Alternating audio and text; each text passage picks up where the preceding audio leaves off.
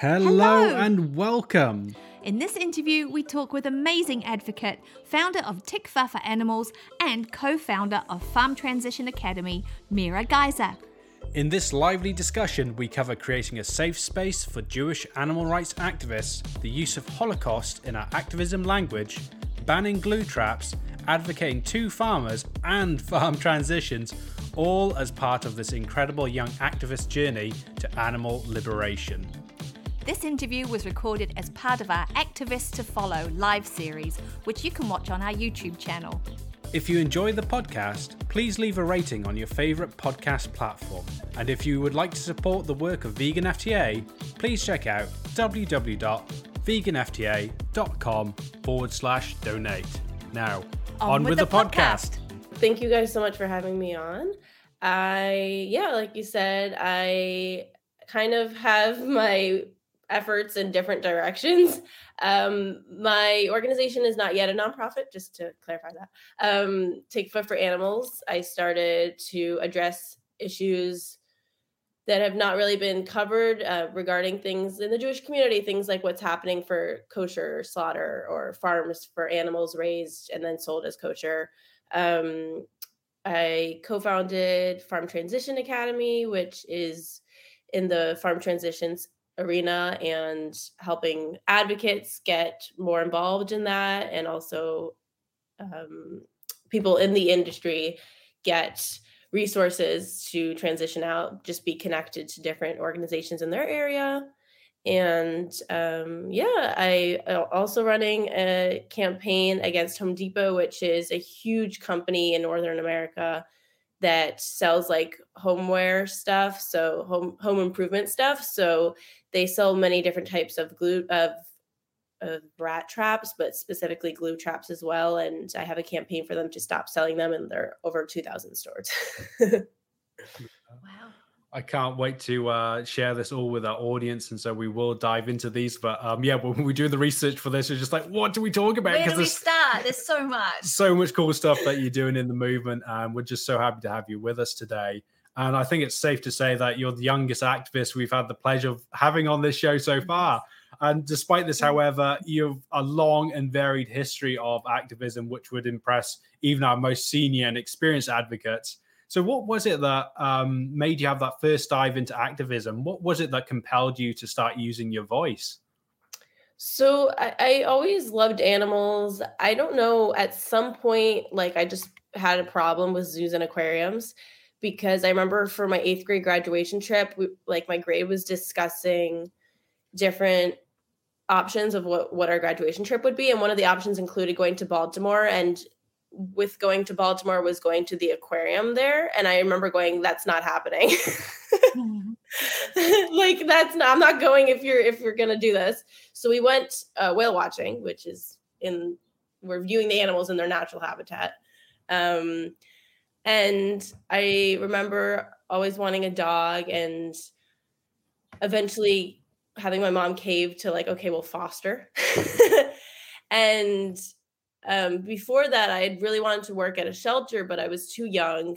They usually had um a minimum requirement of 18 or you could be younger but you need like a parent there to like oversee and my mom was working or she had other things and so i actually was looking up shelters and rescues in my area and a sanctuary popped up on google because it had the name rescue in, in the title it's skylands farm sanctuary and rescue and i was like oh what's this and um my mom and I took a tour, and Mike, who runs the sanctuary, is very informative on his tour. He does not hold back whatsoever. He starts going into great detail about every industry. And I remember just being like horrified. And I remember at one point I turned to my mom and I was like, Did he talk about gassing chicks? And she was like, Yeah, I thought I heard that too. And we were like, What is going on? Um, so after that, after that, I was like, um, obviously don't want to be eating anything that comes from animals or you know like i know more about these industries now um, but i had a lot of food allergies to plant-based proteins and thought it couldn't be vegan and so for a while I was just like I would I would post stuff on social media about the industries that like I wasn't involved in. So like stuff about like I remember I shared something about PETA's investigation of like where cow skin comes from and cars and like rodeo stuff and um it got to a point where I was like, okay, I'm still eating dairy though. Like I, I never really liked dairy, but I would have it in like Hershey's and and um, ice cream. And I was like, well, what's my excuse for eating dairy? Because I'm not doing that for protein. So I cut that out. And so then I started posting about like dairy stuff because I, I felt like I had more of a weight to stand on with that because I'm like not eating dairy. Um, and I was looking for activism events in my area, and they were all either really far away or they're on Saturday, which I grew up as an Orthodox Jew. So, like, we don't drive on Saturday. And I finally found an anonymous for the Voiceless Cube of Truth in New York City. And I remember I went and I didn't tell anyone I wasn't vegan. And and I was like, okay, well, I can't do outreach because if someone asked me like, oh, like how'd you go vegan or what do you do as a vegan? I tell them like, well, I'm not. That's not gonna go over well. So I just like held the screen for a couple hours. And um I remember I was like so excited about that because there was like a famous person that came by that was like talking to people about about the footage and um yeah, eventually I was I outgrew one of my allergies uh, which was beans and I remember I was at like an anti-dairy protest. It was after the Fairlife investigation for anyone who knows about it. And um I remember just being surrounded by people that were vegan, like, you know, protesting Coca Cola, which owns Fairlife or owned Fairlife at the time. And I was just like, okay. I always assumed I couldn't be vegan and never actually tried, especially after I outgrew my allergies. Um, and I was just like, okay, well, everyone else is living in alignment with what they're advocating for. Like, I have to just try. And then, yeah, that's the story. Long story short. But that, that's awesome. I love awesome. that. Um, we, have been hearing a lot more from some of our uh, more experienced advocates about, you know, welcoming in people like yourself who maybe weren't fully there yet. But, you know, um, yeah. talked even uh, Joey Carbstrong, I think it was, uh, previously. You know, you're saying about with the cubes, you know, and even just going there and as you did, you know, holding the TVs, you don't have to be fully there yet, but it's going to help make that connection. So it's so beautiful that you you've had this journey, and yeah, I love it and brave, which let's face it, that's you all over with your advocacy. And, you know, it's uh, the, the more you know, you've only got to follow me on her socials, and you'll see that she is one brave young activist. But but here at Vegan FTA, we strive to support our global community of activists by aiming to create a brave space where we can acknowledge, celebrate, and speak on our differences in pursuit of becoming a united liberation movement. As founder of Tikva for Animals, you are doing incredible work in changing how animals are viewed and treated in Israeli Israeli and Jewish communities worldwide. In order to enhance our audience's ability to advocate with compassion for all, I feel that learning about the struggles of advocating for animals as a member of the Jewish community could be helpful. I mean, I had no idea until you just said that, you know, you can't drive on Saturdays. Would you mind sharing why it was that you chose to create Tikva for Animals and some of your experience advoc- advocating outside of that safe space that you've created for Jewish activists? Yeah, um, thank you for the question. I was very involved in the advocacy community. I was essentially a full time activist without like being paid to be one. I was just like spending all my time doing activism. and it got to a point, especially over COVID, where people were posting more on social media because they were home. I started seeing people's views on things and quickly realized a lot of the people that I was associating with, people I considered mentors, were harboring very hateful views towards like Israelis or Jews or thinking Jews were doing this, this, and this that was like not factually true.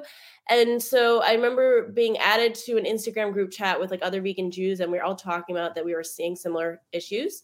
And um, their issues might have been like different corners of the vegan community because they might not have been doing like necessarily activism. They might have just seen stuff on social media or um, you know, like vegan meetups. But it was very clear that this was like a common issue and that people were leaving activist spaces because more, not less, less leaving and more like being pushed out because they're basically like, I'm not safe. And everyone else was like, too bad. so, mm. um, so it was just sad to see. And I, I didn't want to stop doing activism but I also didn't feel very knowledgeable to like start my own thing. So I was looking at what existed and I really didn't see anything that was kind of in line with what I had already been doing, but in the Jewish community. So direct action, focusing on systematic change, um, you know, kind of top down as focus as opposed to focusing on getting individuals to go vegan, getting people to get into the streets and be active and help hold um, companies accountable and law, you know, changing laws and stuff like that. And so I was looking around, and the existing Jewish organizations focus more on like um, vegan advocacy, adding vegan options to synagogues, stuff like that. But there wasn't really activism, and most of the work happening in Israel was also focused on veganism. And so I was like, okay, there's definitely a space that needs to be filled, and there's also not a lot addressing like what's happening on facilities to animals that are then packaged as kosher because a lot of the investigations coming out and you know documentaries can be easily dismissed by the Jewish community or those that keep kosher by saying like well these aren't kosher facilities it could be different which we know there's still suffering happening there but there could be differences in that maybe some of the standard industry practices are a bit different because of Jewish law like but you wouldn't know what's actually happening unless there are investigations so um, I also wanted to address that whole kosher topic. Mm-hmm. It's, fantastic what you're doing, and um, it's one of the things I think with uh, any sort of movement, you've got people coming from so many different backgrounds that there's different uh, isms and other sort of traits um, that they haven't yet, you know, aligned that with their veganism, and so uh, hopefully many people will be doing that um, and we'll be building a much stronger movement for it uh, with being more compassionate to everyone. And we get what you mean with uh, over here, New Zealand is one of the biggest exporters of um, halal meats, and mm-hmm. um, for the the butcheries and stuff like, like 98 percent of our meat is is halal. And, and, we we know like a lot of them they're not adhering to those um those practices with the the prayers and such and i know halal is more uh, associated with um the muslim islam sort of uh, religion. But you know, the, those practices aren't necessarily being upheld everywhere unless mm. you have inve- yes, investigations into That's it, right. and unless someone's really watching them. And so, um, well, the slaughterhouse workers don't want to be slaughtering animals this mm. way because it is very, you know, awful. Not there's a humane way, but yeah, you know. Yeah, but they all. I think all meat eaters give that same excuse of uh, it's the you know I'm not. It's not that not our one from down the road. That's just a terrible one over in some foreign land. That, that's not, not in my backyard. Yeah, we're not doing that. No, no, we can't be terrible people, us. But but no, it's fantastic what you're doing, and I, I love um, everything that is going on with Tikva for animals, and especially you've had a big focus lately on. Um, hopefully, I, I pronounce this right. Uh, Kapiros. Kaporos. Kaporos there's multiple pronunciations depending on like where you're coming from. So Israelis will call it kaparot, but in in America and stuff like that, yeah, it's kaparos. Yeah. Oh well, um, thank you for clarifying that. But I understand part of this uh, tradition has, um, you know, it's leading to a bit of contention within the Jewish community itself as to whether chickens should be used or not. Um, so, for our audience, I wonder if you could tell us a little bit about what this ritual is about and how Tikva for Animals is helping to end the use of chickens within it.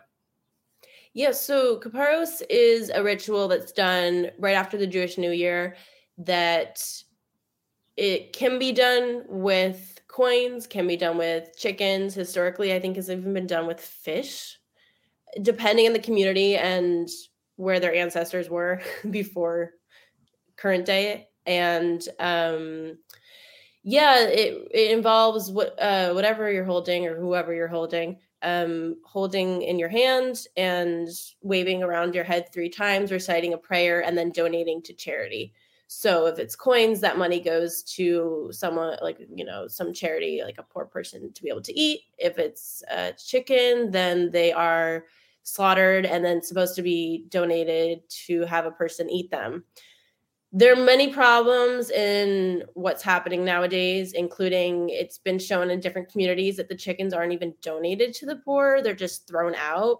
because of the mass amounts of chickens being slaughtered and there's like no refrigeration at these sites in some locations so it's like not even possible for them to be donating chickens to eat because they would have gone bad and you know bacteria i guess um but what i think a lot of people who are advocating against the use of chickens don't understand is that the communities that are currently using chickens have been using them for so long and they don't see it as an option to just switch to coins even though there are other jewish communities that are using coins. In their mind it's been a tradition for so long it's basically enacted into jewish law. Because there is a concept that like what rabbis have determined as okay like you know you keep that custom and so what we were trying to do and i was spending a lot of time was like talking to rabbis and doing research as to excuse me as to what was actually like i guess the requirements of the custom and what's actually happening nowadays and violations of jewish law with the practice nowadays and how like there's a concept that you can't like violate a jewish law for a custom because jewish law is like i guess more important than a custom and so i was just trying to like basically build like a case as to why obviously the animal cruelty is enough but for these communities to be able to go to the rabbis and be like you care about Jewish law, these are all the problems and proof of these issues that it's not in line with your own values to continue doing it this way.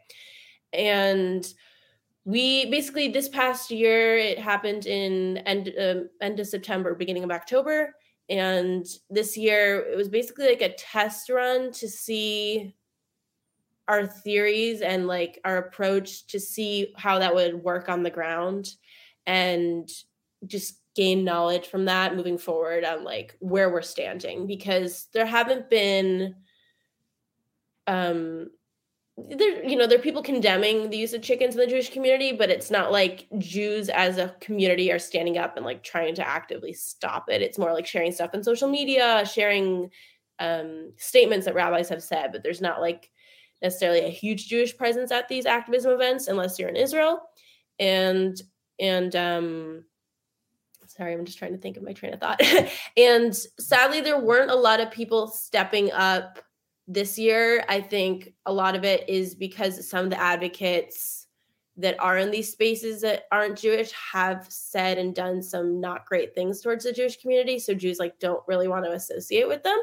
Um, but we did have people step up and we were there in New York this year and we were not trying to do anything too um out there this year like we're, we're just trying to build rapport with the community. So we were doing a lot of outreach and discussions and again trying to see where everyone was at. And we showed up even before the ritual site. We were specifically in one jewish community. We showed up before they used chickens because they only use it like the last couple of days.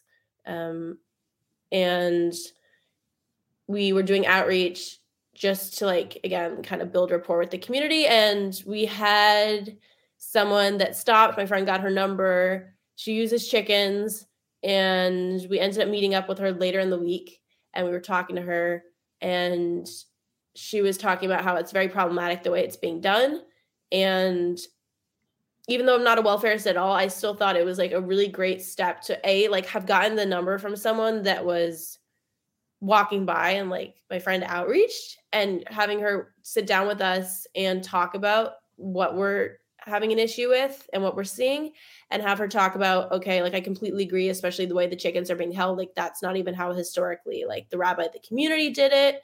And and um she basically said which i think is amazing because i think it's it's a place of stepping stone. She's at least willing to do like take action. She was like if you want i could put posters up at these sites like saying like teaching people how to properly hold the chickens. And like while i'm not a welfarist at oh, all i thought that was a really great sign of of you know someone's willing to take action you can kind of work with that. And get her to a point where seeing that this isn't like reformable especially nowadays. It, this is just not possible. The animals are suffering no matter what just their existence is suffering because of how they're bred these chickens. And then on top of that you know you're trucking them in to the city and you're waving them around and then they're held without food or water sometimes just because the amount of chickens not everyone's getting water.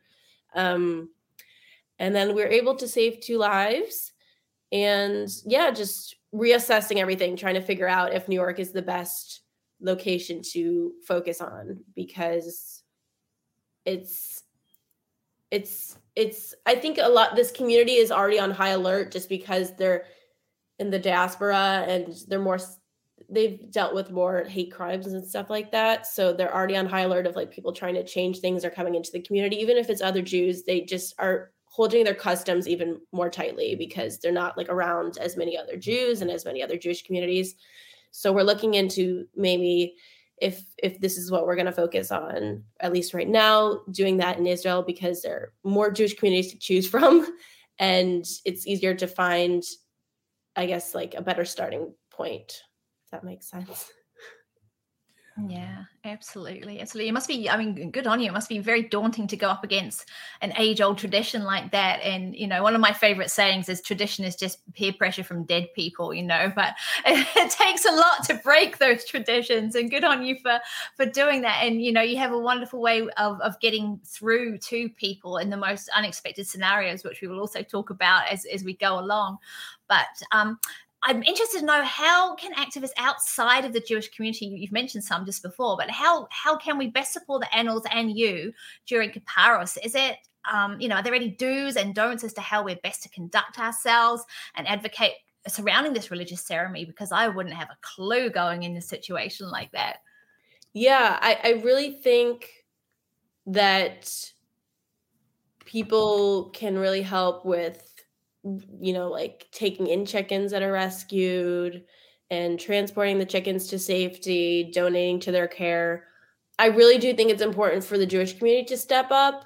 And right now, because there are different groups that are focusing on this ritual that aren't Jewish, Jews aren't stepping up as much, whether that's because of the anti Semitism that they know coming from some people or just they're like oh someone else is already doing it. But i think people inside the jewish community have a certain knowledge of how the community functions and what arguments will work better and just have more connections.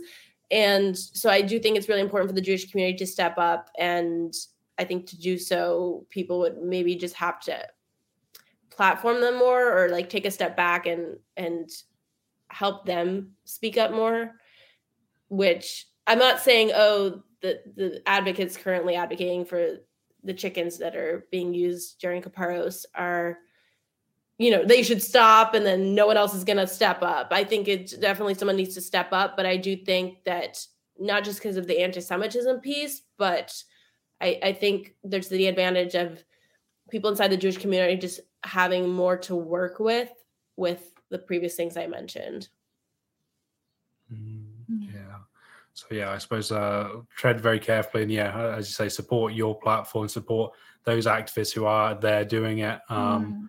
And so yeah, we're, we're, well, we're proud to support you here at Vegan FTA and help give you the platform and uh, see yeah. you do that wonderful work. And even just from your, your previous story about I, I, I know for us being abolitionists as well, it can be you know frustrating with just welfare, but like to see even just that conversation starting in such a a, a sort of a, a, tight community is great, and hopefully that will lead to to, to better things down the road. but you're leading, others will surely follow. It just takes yeah. someone to start, doesn't it? Take that brave step.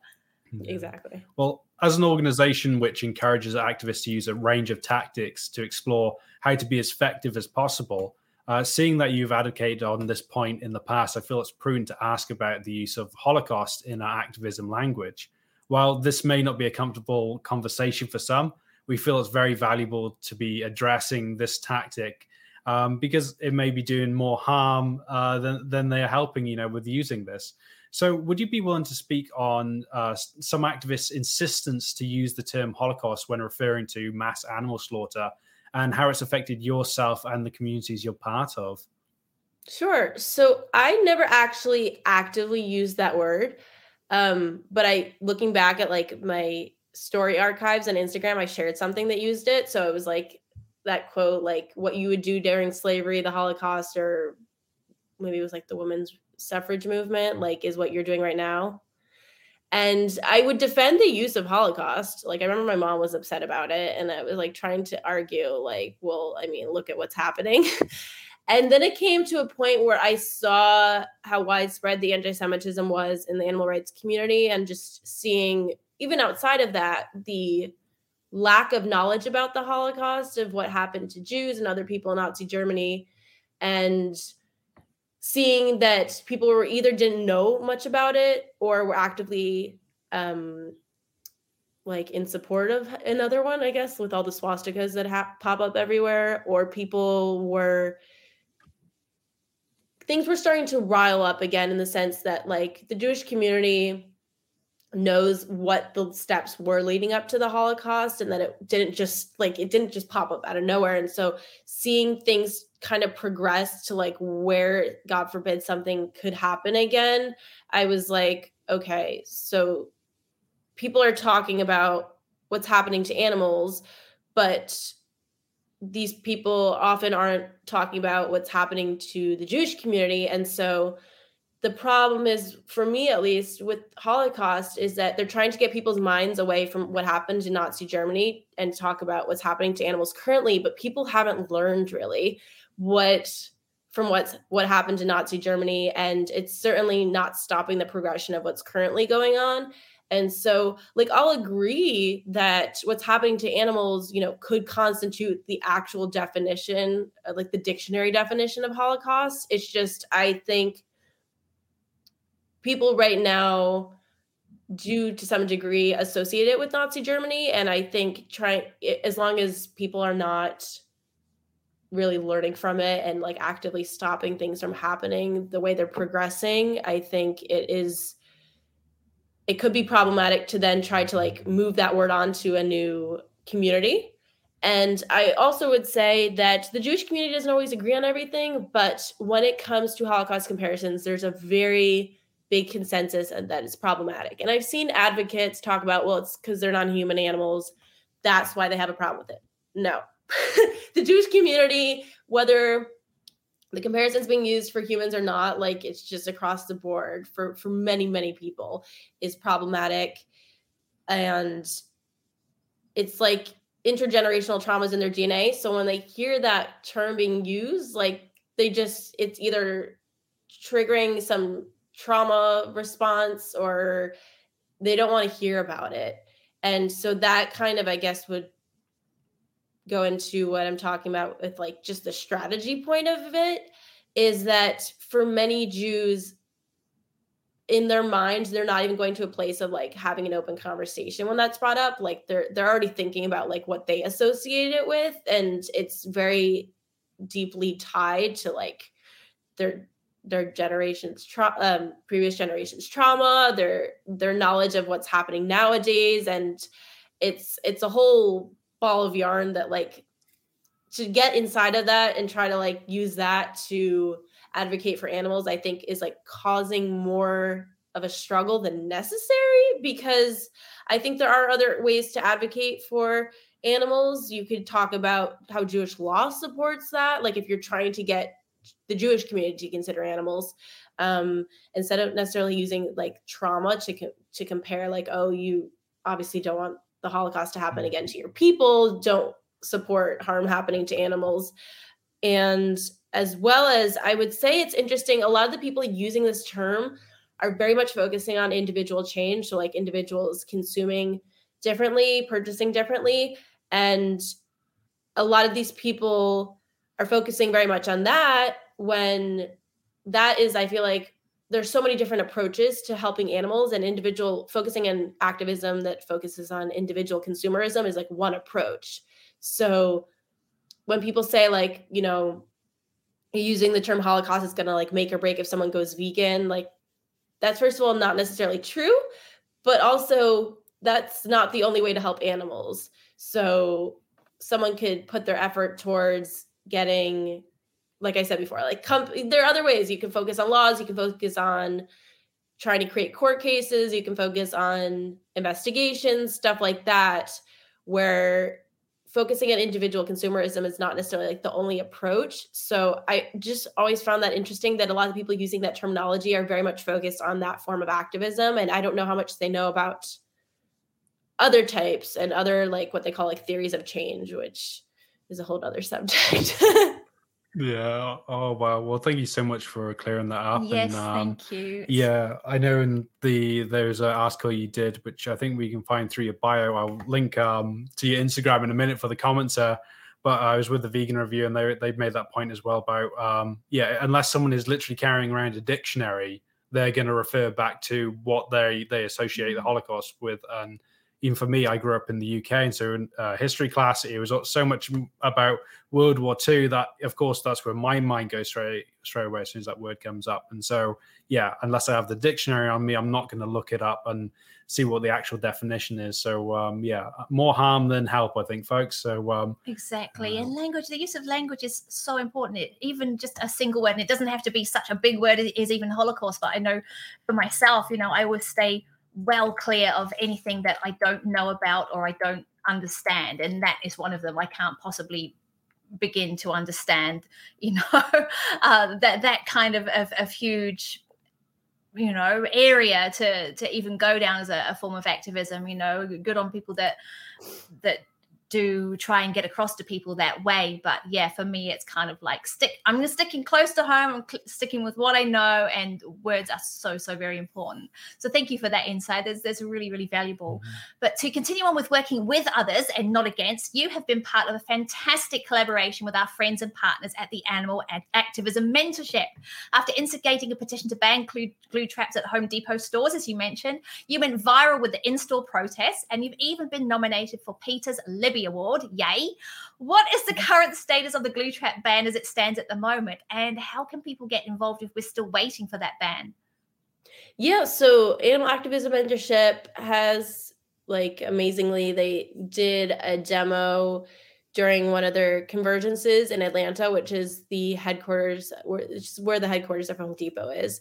Um, and I wasn't there in person, but their video went viral on multiple platforms from the action they did.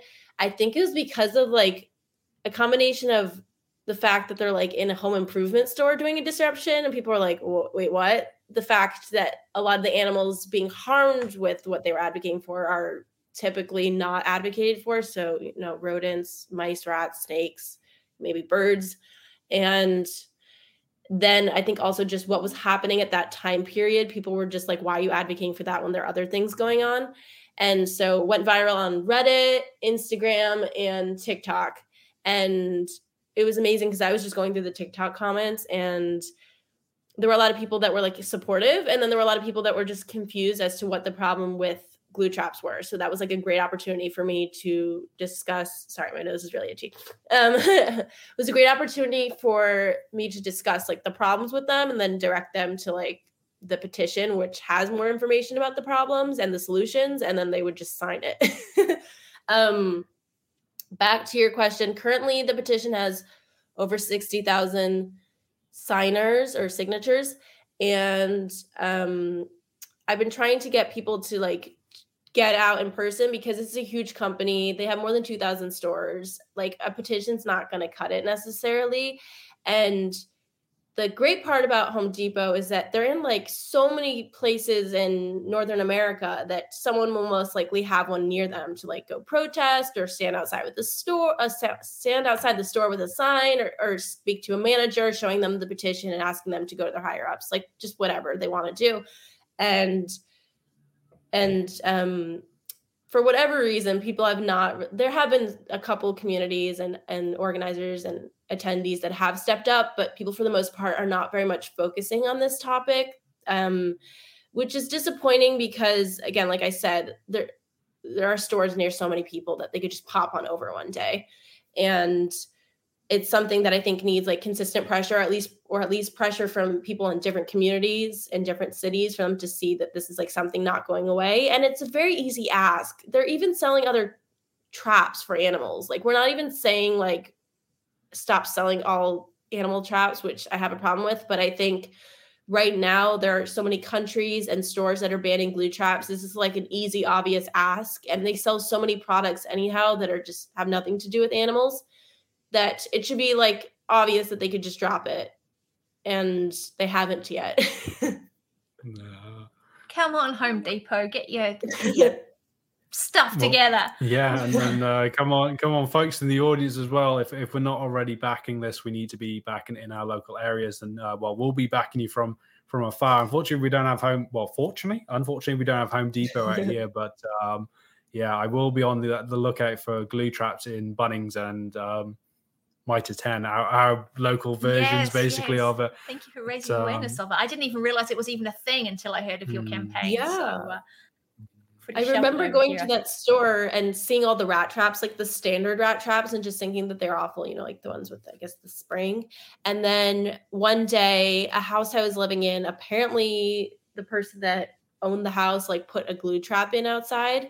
And everyone that I was living with was like came running over to me and like, you need to help this bird, this baby bird that got stuck in the glue trap. And I was like, what? So this bird was like stuck by his face to the trap was trying to get out And there was like blood and feathers and i just like i got the i didn't know what i was doing apparently i did the right thing by using oil to get the bird out and then like brought them to a sanctuary that was then um, coordinating with a wildlife rescue that picked up the bird but i learned a lot about glue traps from that that first of all they're awful i started learning more about you know it's prolonged suffering for the animals and I also learned that it's not just the intended species that gets stuck in them.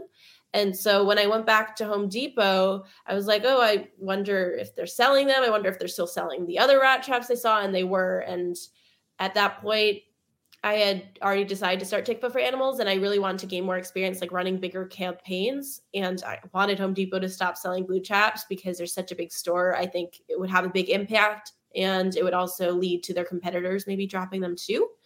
So I decided to focus on glue traps for that reason. Yeah. Well, it's, it's one of the great things um, seeing with the activism is is the use of those pressure campaigns and seeing where you've got the potential for a win and going after it. And um, yeah, once again, like with the glue traps, although it's not stopping all animal traps, is opening people to the cruelty that goes on with that, and hopefully then they'll extend that out to the other ones. And so yeah, it's fantastic. And I, I think you had a. Are you still doing that? I think it's the challenge to put the you put the little post-it notes on all the boxes around the store. Yeah, I was like trying to come up with creative ideas. I understand not everyone wants to organize like a disruption or even a protest, especially if they haven't done it before. And so I was thinking of like individual p- ways people could take action and like not have it be as scary or as likely to like have police show up. And so I was like, okay, like you go to Home Depot that's probably like 15 minutes away from your house. You put sticky notes on the on the on the glue traps. You can write stuff. And then I think it's not just leaving the sticky notes there, it's taking a photo and then posting on social media and tagging Home Depot so they like know that you're there or that you were there. And um, yeah, it was cool to see who did it. Again, sadly, like not a lot of people stepped up. Thank you to the ones that did. Um, it's still, you can still do it because the campaign's not over.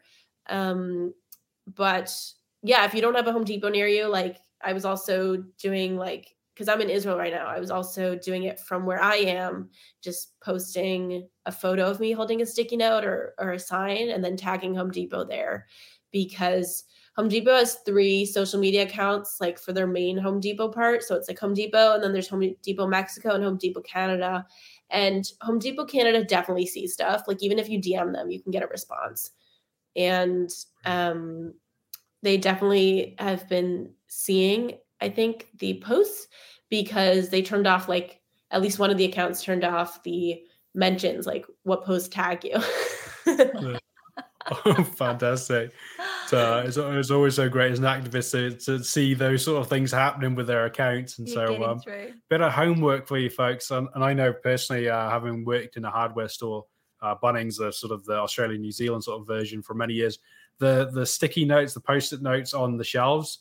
Often will last there a long time because that's what they're using often for stock takes and things like that. And so quite often you'll see the sticky notes will be there, and then that's just like, oh yeah, someone's been counting that, and I'm not going to worry about it. So um, and yeah, such big stores. It's not like you can get everywhere and mm. monitor every single one thing. Also, I don't know if they use um, like over here they use all the metal sort of framing and uh, as like sort of the big shelves, and so we used to also for stock taking use white pencils um, to just write on on the metal there as well, and so. Um, yeah, I, am not giving anyone any ideas, but those white pencils on the metal as well. Um, that that used to last quite a long time too. we would have been right there with, with that with our sticky notes mirror if we could have been. And that's one of the things I just love about all of your activism is if you see something that needs doing, something that is wrong, and injustice being done somewhere, you don't say, "Oh, that sad," and hope that somebody else does it. You just go in and get it started yourself, which is wonderful. And another thing that I love about you, and, and also the AAM, is you know the collaborations. Like you said, you're in Israel, the the AAM are in the US, and together you managed to make this huge campaign happen and go mm. viral. You know, it, it's fantastic what happens when we all work together like that. Yeah. We have the power to create a lot of change if we work together, folks. And so, yeah, I'm so happy for everyone tuning in with us today. Um, but talking about tuning in as well, um, as a young activist, you seem to have a brilliant grasp on uh, the use of social media for your activism. Um, have you found a particular platform that is most effective for you? And for anybody wanting to follow you, uh, how can we best support the content that you're putting out? So, thank you for the question. I had a friend tell me towards the beginning of the pandemic, like, get on TikTok. I just had a video go viral and I did, and I think my first video went viral. And I was like, okay, what is this? Need to keep posting. And so I kept getting videos go viral. And I think eventually, like, I stopped posting, and then it was really hard to pick it back up. And by the time I tried posting again, it was a lot more saturated. There were a lot more people on the platform, and it was harder to go viral. So I'm kind of like stuck at the same follower account and not really getting many views. Um, maybe for people starting a new account, it might be better on TikTok. But I found it like really great to connect with people, especially like people in animal agriculture, which is a separate conversation that we might get to. Um, but Instagram, I think, is great. You they have Instagram Reels, which I've also had go viral, and I think it's also great to like connect with people there because with TikTok, you can't necessarily send each other private messages unless you, I think, both follow each other, or someone could send you a private message, but you don't need to accept it. So it's easier on that front to be on Instagram. And um, I even use Pinterest. I had a video of me like putting like a QR code sticker on cheese, I think it was, and it like took you to a video of the dairy industry. And I had that on my Pinterest and like a bunch of people were like, what is that? Like it somehow got a lot of views and like a bunch of comments. So that was really random. Um, but yeah, Instagram is, is my focus a lot. I try to keep very much updated on like the different strategies people use to create content and different ways to create like a community because my goal with Tik with Instagram is really to get people vegan or not to like take action wherever that is, whether it's social media or not. So I try to provide like helpful tips on like how to actually get started because that was one thing I was always wondering. Like I would see like PETA's young advocates list and be like, well, how did they get to where they are? And just like not having like tangible steps they could take. So I really try to provide that and then just sharing like different calls to action and giving people opportunities to get involved from their phone. um, if people want to support me, I guess just share the content I'm putting out to get it to a wider, wider audience. That would be amazing. Or if there's a call to action on some of my posts, like tag more people, especially if it's like a Home Depot post, like tag more people so they can see this and take action. That would be amazing. Brilliant. I love it. I love your content. It's very interactive. It's very engaging. It's very upbeat. Even when you're talking about horrible stuff, it's still upbeat so that you keep mm. watching, uh, which is fantastic. And you know, when you and I first connected, I think it was earlier this year. It feels like it's been a while now, but I think it, I think it was this year that yeah. we, we first connected. And I was just blown away to hear of the amazing success that you'd already had with reaching out and communicating with farmers and through Instagram of all things. I mean, having spoken to you, and you know, I've I've, I've heard your your success, which we will, will share in a minute. But as a former farmer myself, I'd never met somebody outside the industry who has not been a farmer themselves be able to tune in and, and be so in tune and and so open and I don't know whether empathetic is the right word. It must be. I don't know, but but you've you've got something really special, and that just stood out a mile to me. It just blew me away. I find your experiences so inspiring and encouraging every time I hear you talk about them. I've been lucky enough to hear them already, but would you be able to share some of those wins with our audience? Yeah, thank you so much for the kind compliments. um, yeah, so I during the pandemic, I had a couple friends that had commented on a farmer's post. I don't remember what exactly the post was. I think it was something with her one of her children and the dairy cows she had on her property, something about how much she loves them. And their focus was trying to get her to go vegan. And they had basically commented, like, well, what happens when the mother cows are done producing milk? What did you do with the males? And whatever, it, however, the conversation started, um, I believe within 11 days of that original post, she made a new post saying, I'm done with dairy farming and I'm vegan. And I remember just being in complete shock. And everyone that knew about the story was like trying to support her. And like, you know, she was getting all these new like vegan followers and like people just being like, oh my gosh, this is amazing. And I remember thinking, like, okay, there's something there. And then I was posting TikTok videos and um I posted like a compilation of different footage I'd gotten from dairy farms. And I had a farmer comment, like, basically, you don't know what you're talking about. We love them. And I was still very much in the mindset of like what I used to do, which was kind of following what was, I guess, trendy and still is trendy in certain spaces, kind of like the it's almost like shaming, like if if they say that they care about the animals instead of being like, okay, you care about them, like sh- talk about how you care about them what are you willing to do about that? It's more like well no you don't look at what you do. Um so i responded back like pretty aggressively i guess like well you clearly don't care about them. And then it kind of turned it didn't turn into an argument but like i saw it wasn't productive and something switched where it was like okay wait she's telling me that she cares about the animals. And so I figured, you know, maybe she thinks she's doing the best for them, but has she ever been to a sanctuary? Like that could completely show her that there's an alternative. And like compared to what she's doing, the animals are very much put first at a sanctuary. Excuse me. And she was like, Oh, I live in Sweden. There aren't any. So I was like looking up sanctuaries and I tagged someone I knew that lived in Sweden and by the end of the conversation, she was basically saying, We need more sanctuaries in my country. And I remember going, What on earth just happened?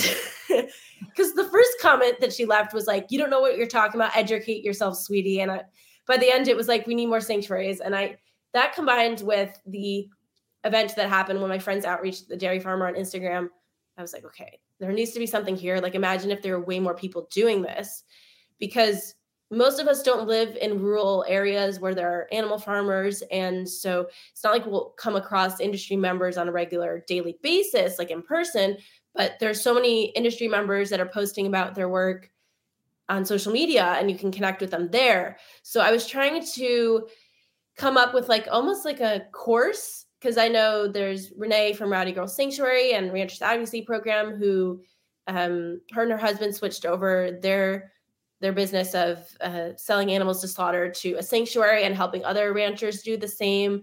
And then there's Jason from, I believe it's Liberation Destination or Destination Liberation. I think it's Destination Liberation. I always get all of that. I apologize. um, where he will work with small dairy farmers who will otherwise kill the males and will work with them. They'll call him when they have a male calf born and he will bring them to sanctuary. And so I was thinking of like all these different situations of people I know in the community that to some degree work with farmers whatever that may be to help animals. And so i was trying to put like a course together that people could watch but like it didn't really work. And i kind of put that to the side. Like i was really upset because I, I still thought like it's covid. Everyone was on social media. Imagine if we were like having productive conversation with farmers. And then i saw your post jackie on sentient media's was it the Writers Collective? I'm trying to remember. I think it was, yeah.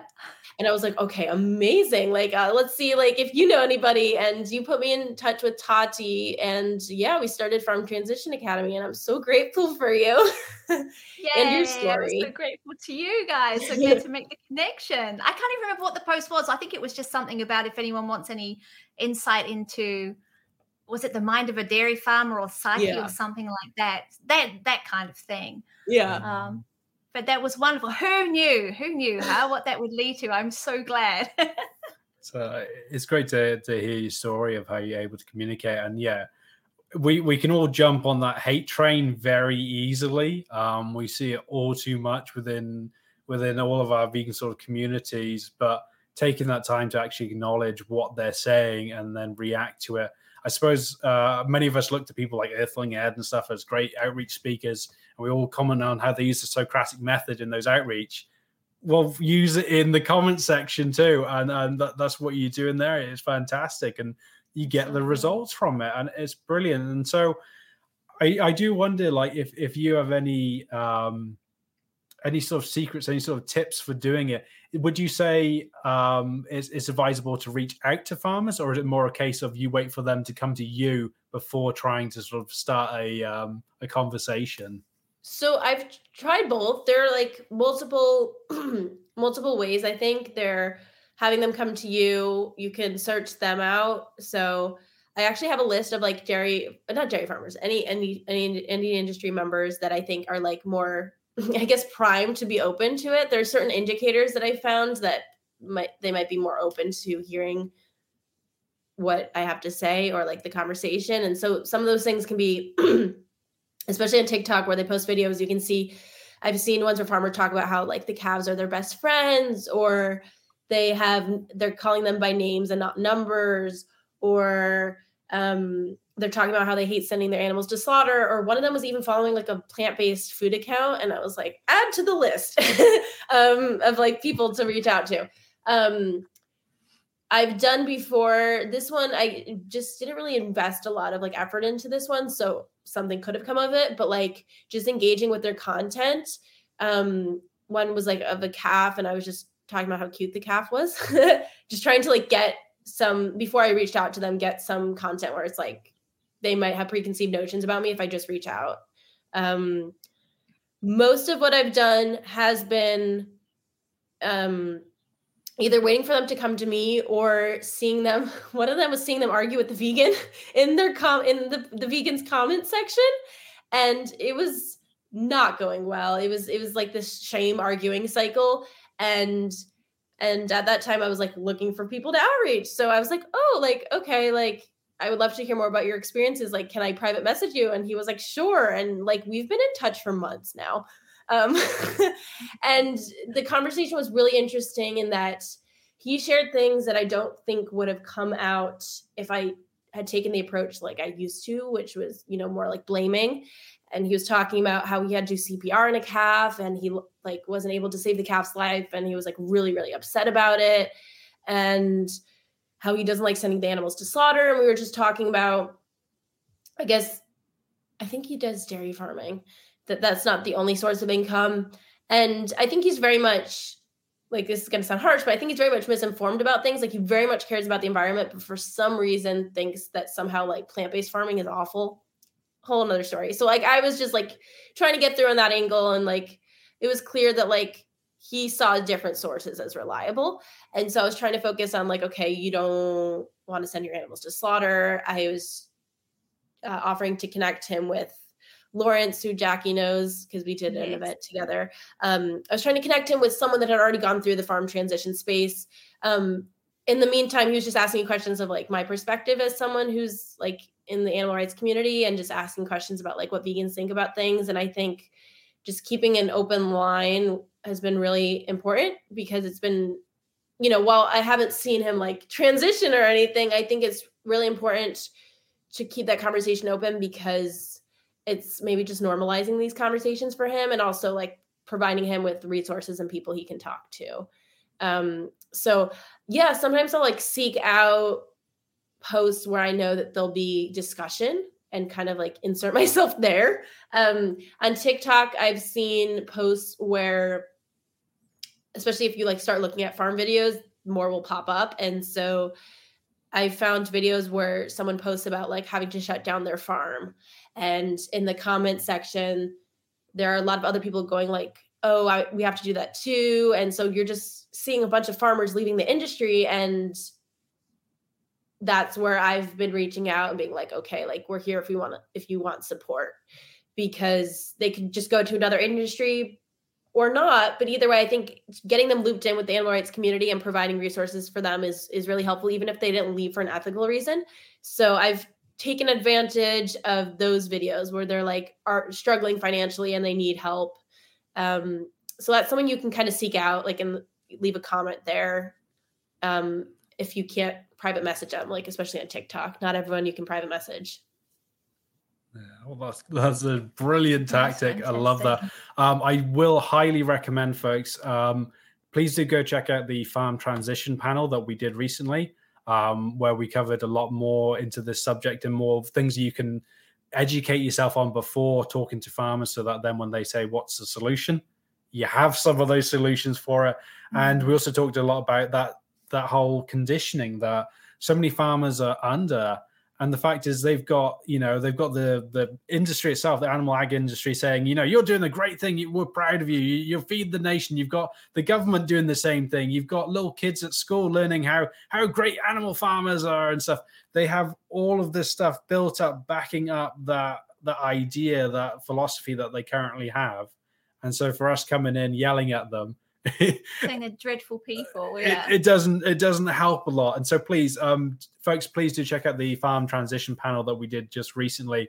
It gives a lot more in depth into that. But I, I love. I, I wish we had uh, we done this interview before because then I'd know more about my targeting. So now I've got the solutions. Now I've got the targeting. So it's good.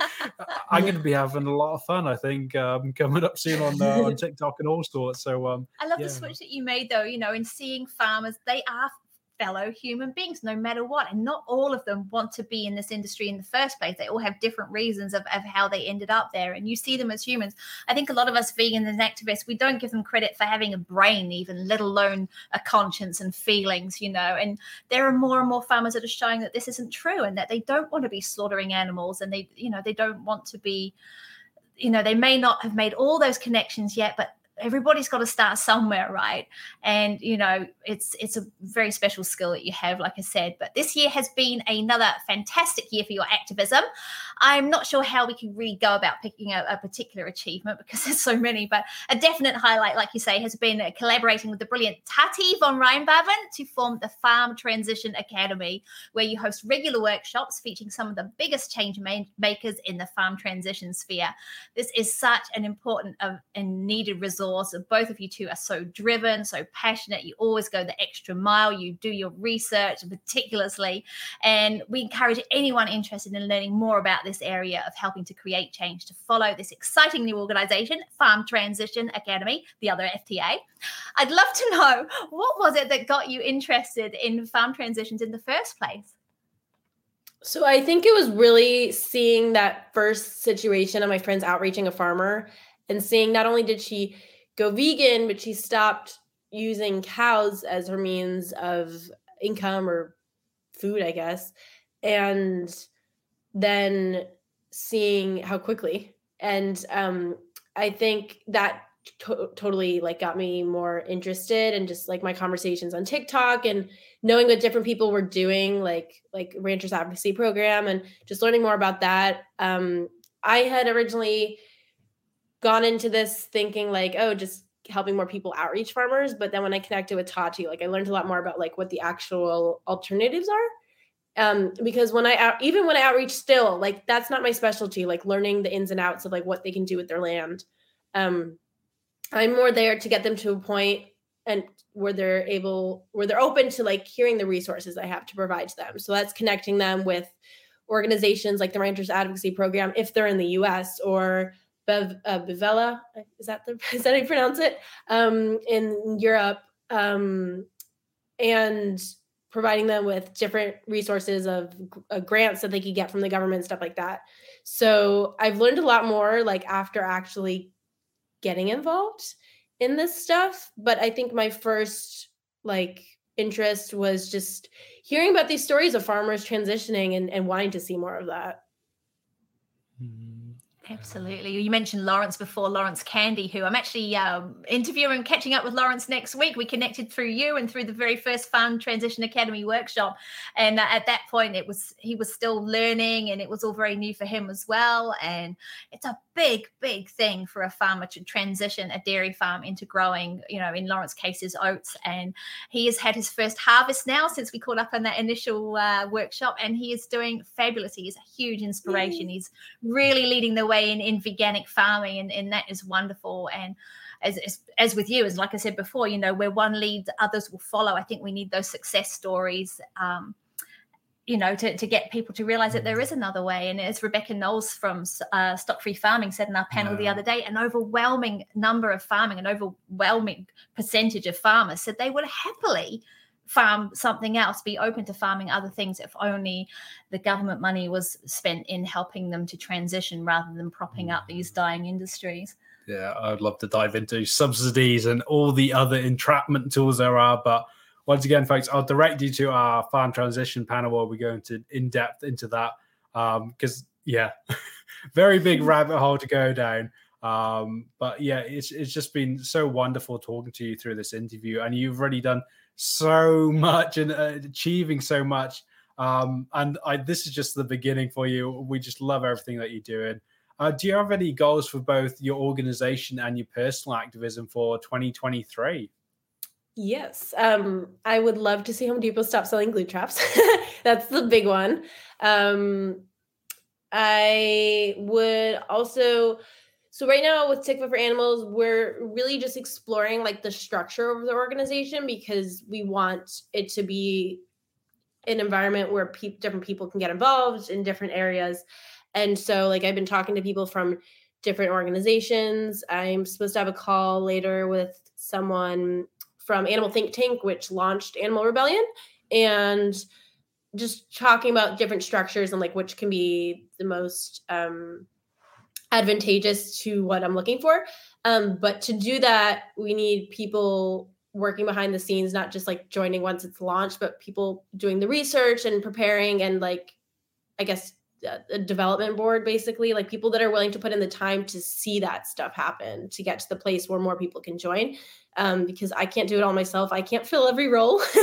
um, so yeah, right now I'm looking for people specifically in Israel who would like to get involved um, just because that's where I'm currently at. And that's where I think a lot of the work will, a lot of the activism will happen. And just because of the time zone issue and just like being in the same society and knowing how the country and people run, um, I think it's important for everyone to be in the same country right now. Um, for, for this part, I guess, of the organization. So yeah, I'm looking for people in Israel who who would like to get involved or learn more about how we can kind of launch it. Um, so that's another thing. I would love to find people who are interested in this stuff and and really just start preparing to like structure everything so that when we're launched, like we're ready to go and we can work out the kinks as things change and happen, but that we're kind of set up for success that way. Mm, absolutely brilliant. Well, hopefully, some of our audience members here today will uh, be uh, happy to fill that role or know somebody who is. If you do, please tag them I get them to watch this. Hopefully, you can help you with the Kapparos next year as well, and, mm. and save mm. even more chickens. Help you raise awareness in yes. that way too. Yeah, well, um, for everybody, please follow the links I put in the the comments today uh, to go support Mira's fantastic work. Absolutely love what you're doing. I look forward to seeing you, you build that. Uh, we've been talking about it a lot. Is, is that sort of you can really bloom as a, an organization have that that structure you know like a tree you got to have a good core uh, core trunk there to sort of hold the whole thing up. And so i uh, really wish you all the best with that and i hope we can collaborate as much as possible uh, during 2023 it's going to be a good year for the animals hopefully.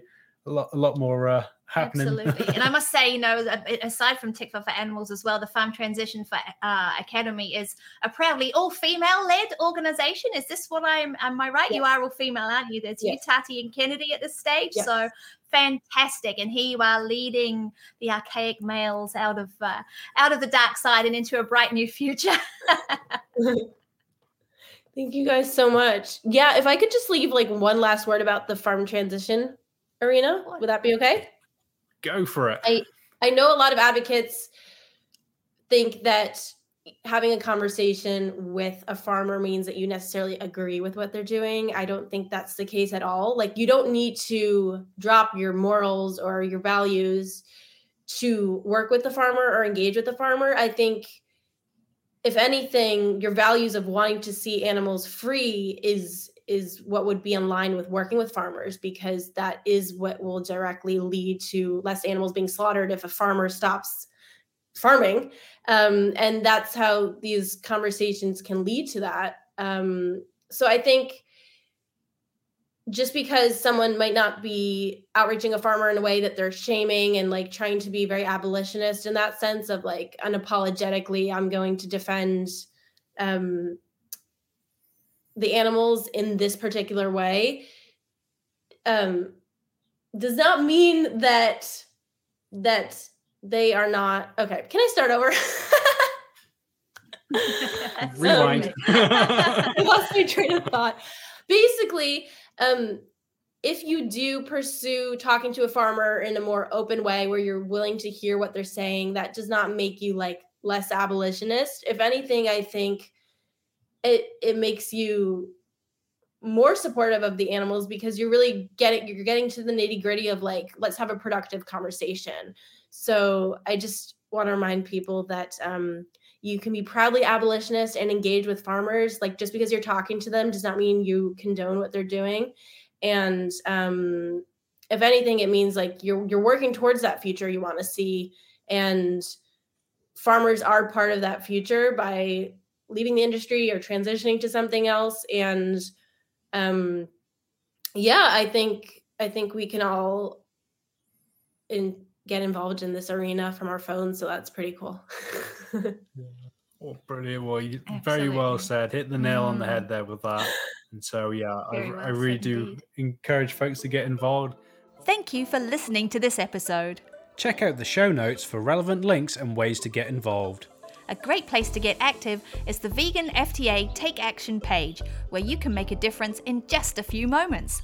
Once again, if you've enjoyed the show, please leave a rating on your favourite podcast platform.